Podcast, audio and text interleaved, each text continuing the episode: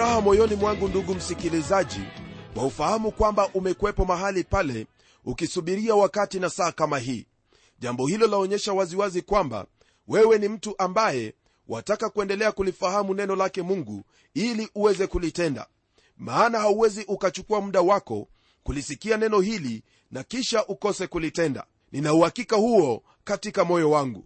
Jambo hilo ni jambo la kutia moyo na pia ni la kumfurahisha bwana twaendelea na somo letu kutoka kwenye kitabu hiki cha yeremia tukianzia sura ya 45 hadi ile sura ya 49 aya ya 6 kwenye sura hii ya 45 msikilizaji wangu twapata ujumbe wa kinabii kwa mtu aitwaye baruku.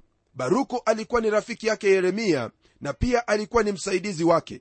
Yeye ndiye aliyeandika maneno yote ya yeremia kwenye gombo la chuo ambalo mfalme yoakimu alikikatakata vipande na kutupa kwenye moto na wakati ambapo yeremia alikuwa kwenye gereza baruku ndiye aliyemshughulikia ili aweze kununua lile shamba lililokuwa anathothi kwa neno lake bwana.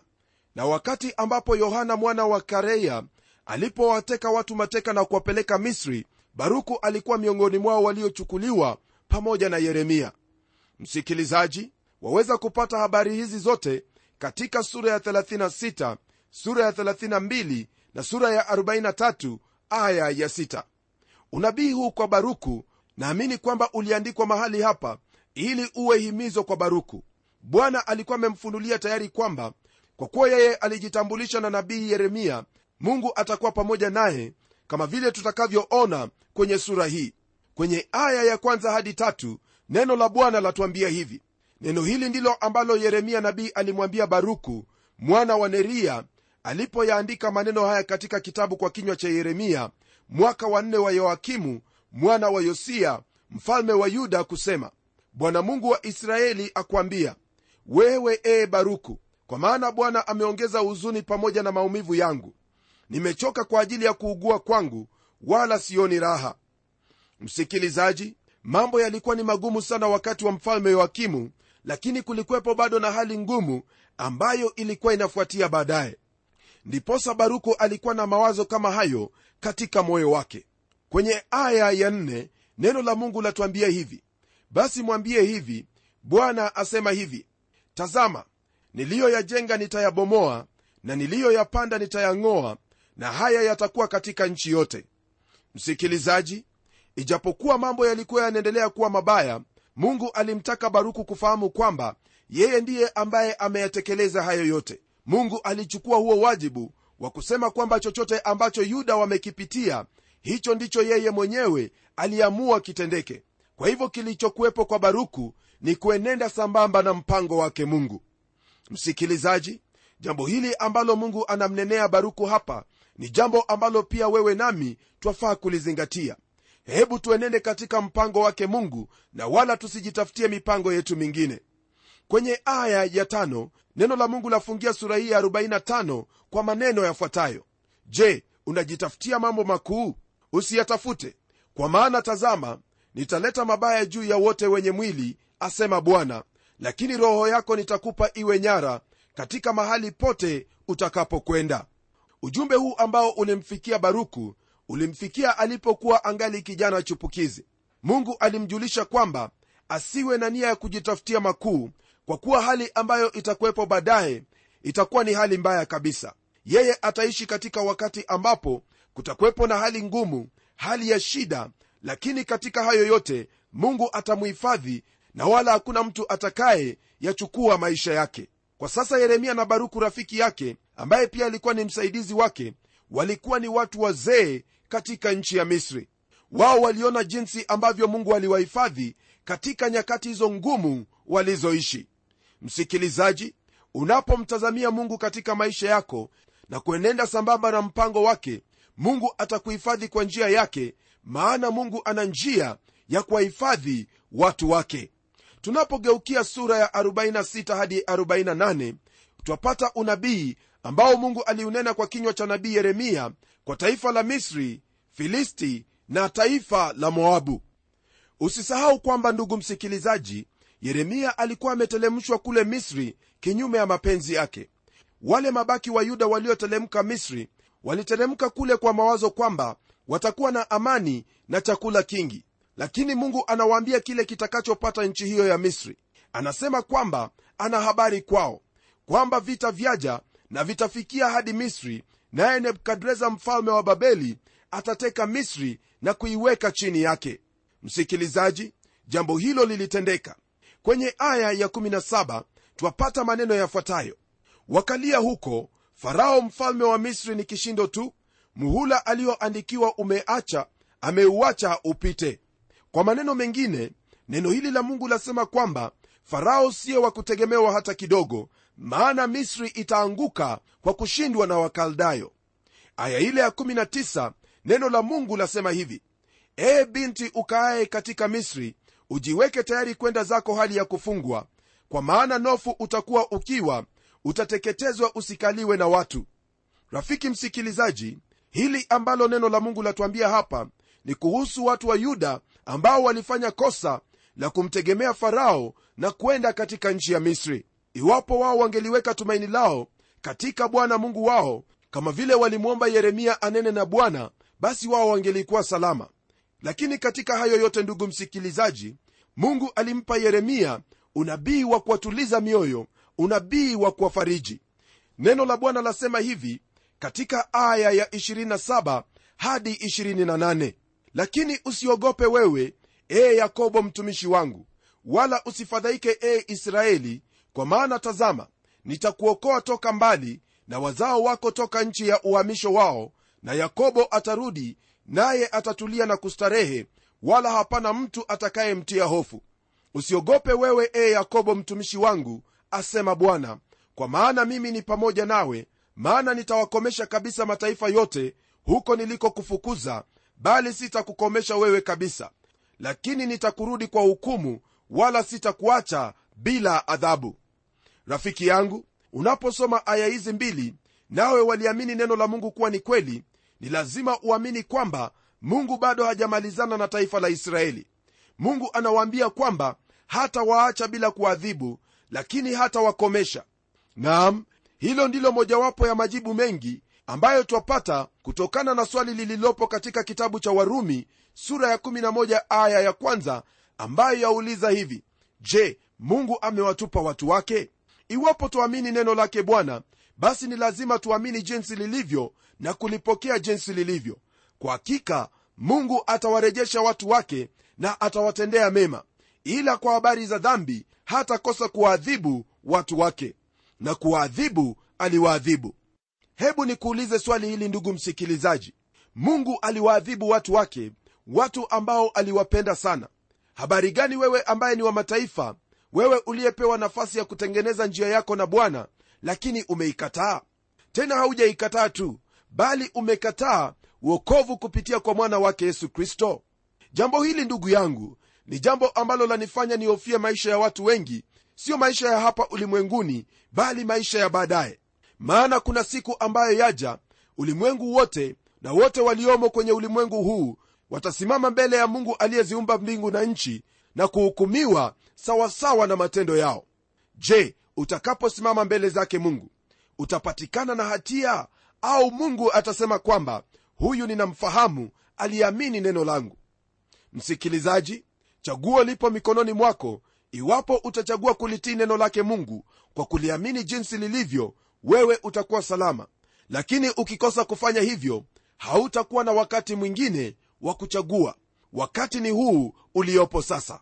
Kwenye sura ya 47 twapata unabii wa yeremia kuhusu watu wa filisti.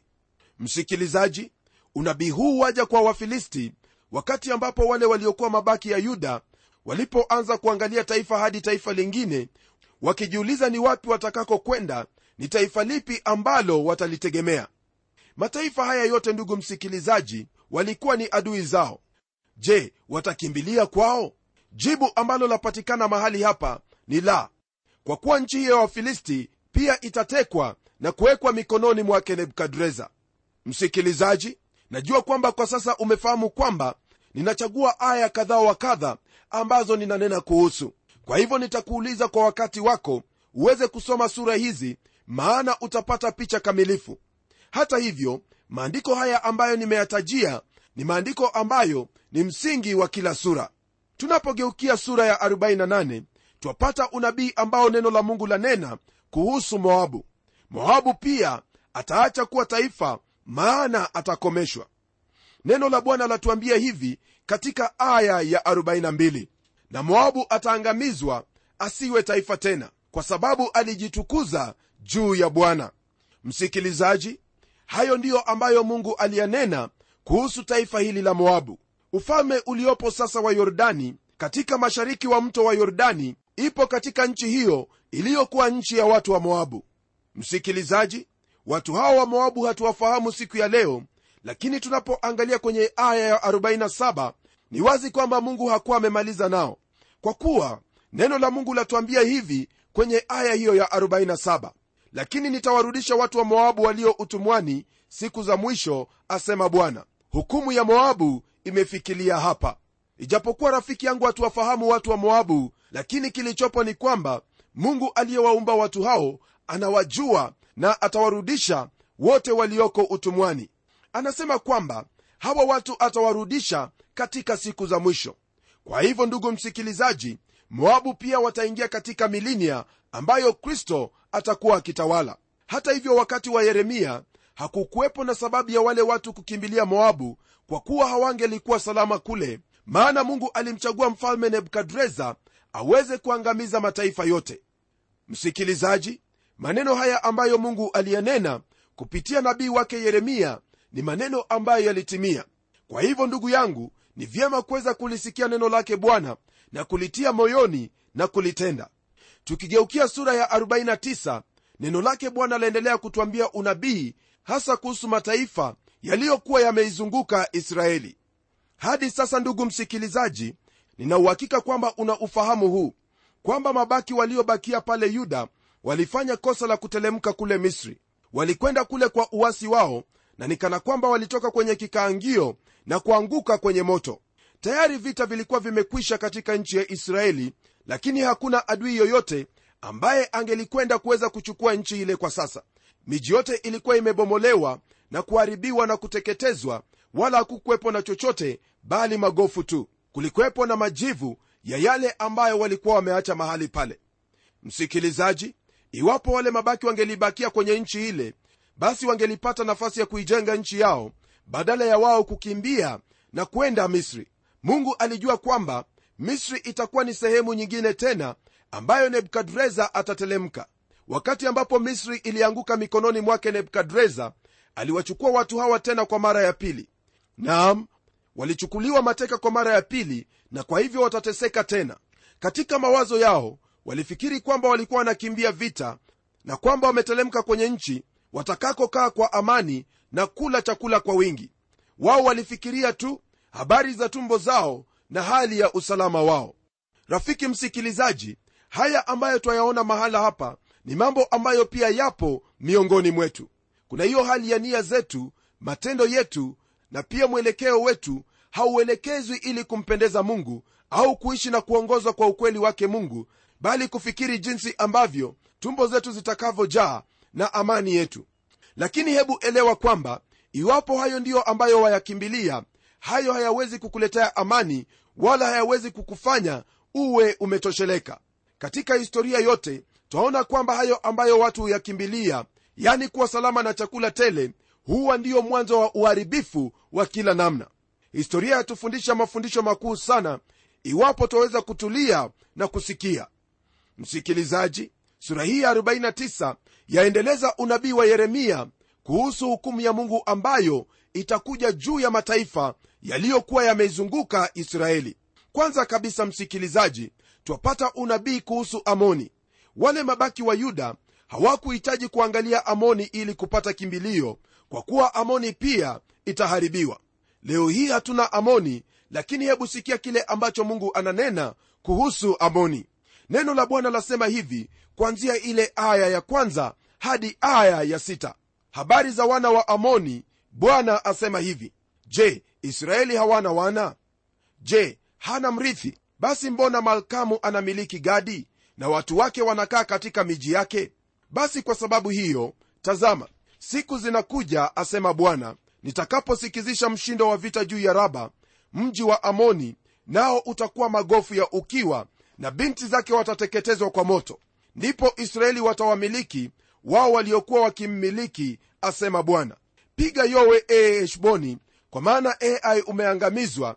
Lieni enyi binti za raba mjivike nguo za magunia. Ombolezeni mkipiga mbio huku na huko kati ya maboma maana malkamu atakwenda kuhamishwa makuhani wake na wakuu wake pamoja. Mbona unajisifu kwa sababu ya mabonde? Bonde lako litiririkalo e binti mwenye kuasi? Utumainie hazina zako ukisema ni nani atakayenijilia? Tazama nitaleta hofu juu yako asema bwana bwana wa majeshi itakayotoka kwa wote wa kuzungukao nanyi mtafukuzwa nje kila mtu mbali kabisa wala hapana mtu wa kuwakusanya wapoteao ndugu msikilizaji haya ndiyo ambayo mungu aliyanena kuhusu taifa hili la amoni. Amoni waliingia na kumiliki gadi na watu wake wakakaa katika miji ya israeli. Kwa sababu hiyo mungu anasema kwamba atawahukumu watafukuzwa nje na wala hapana mtu wa kuwakusanya wale wapoteao.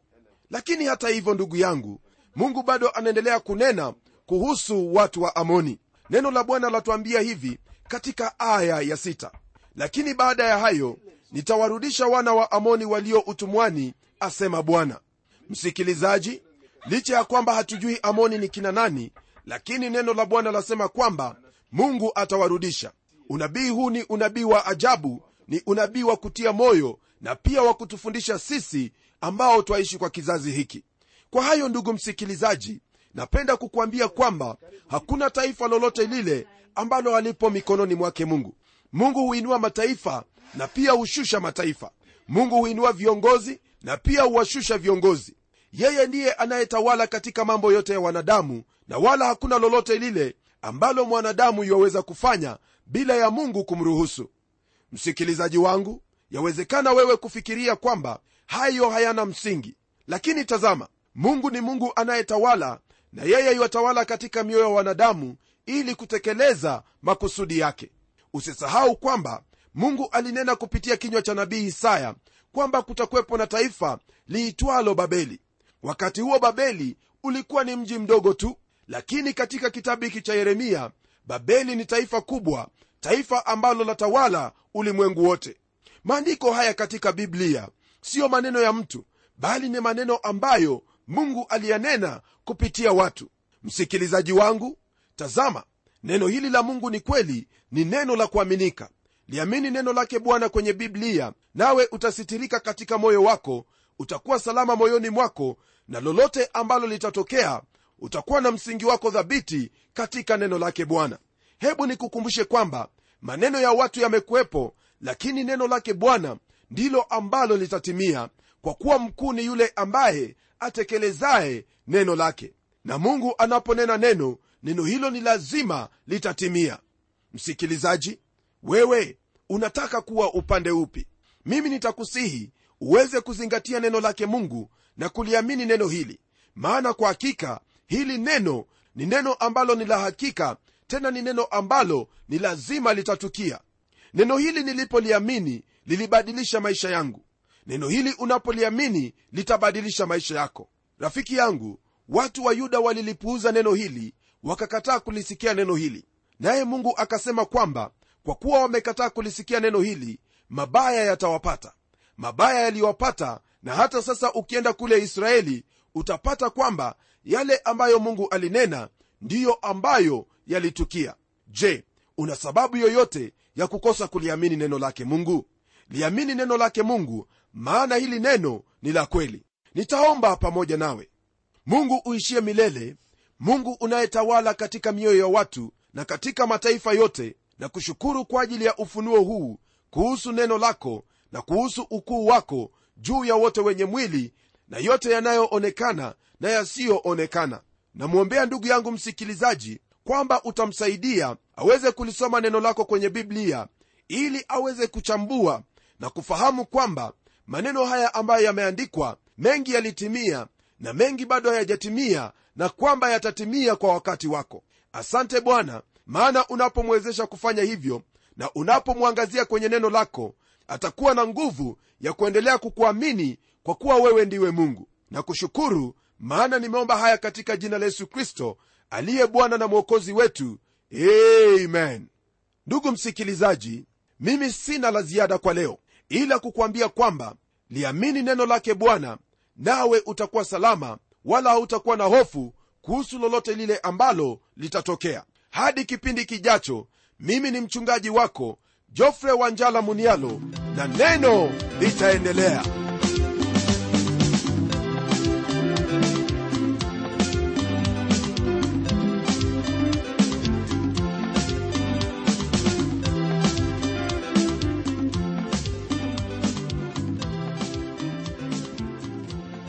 je msikilizaji wangu unaendelea kubarikiwa na kipindi cha neno? Kama ni hivyo basi tuandikie barua utuambie hivyo hivyo. Anwani yetu ni kwa mtayarishi kipindi cha neno transworld radio. Sanduku la posta ni 21514 nairobi kenya. Pia waweza kutumia anwani yangu ya email ambayo ni pomodo at twr co ke na hadi wakati mwingine ndimi mtayarishi wa kipindi hiki pamela omodo nikikwaga nikikutakia mema mchana wa leo. Neno litaendelea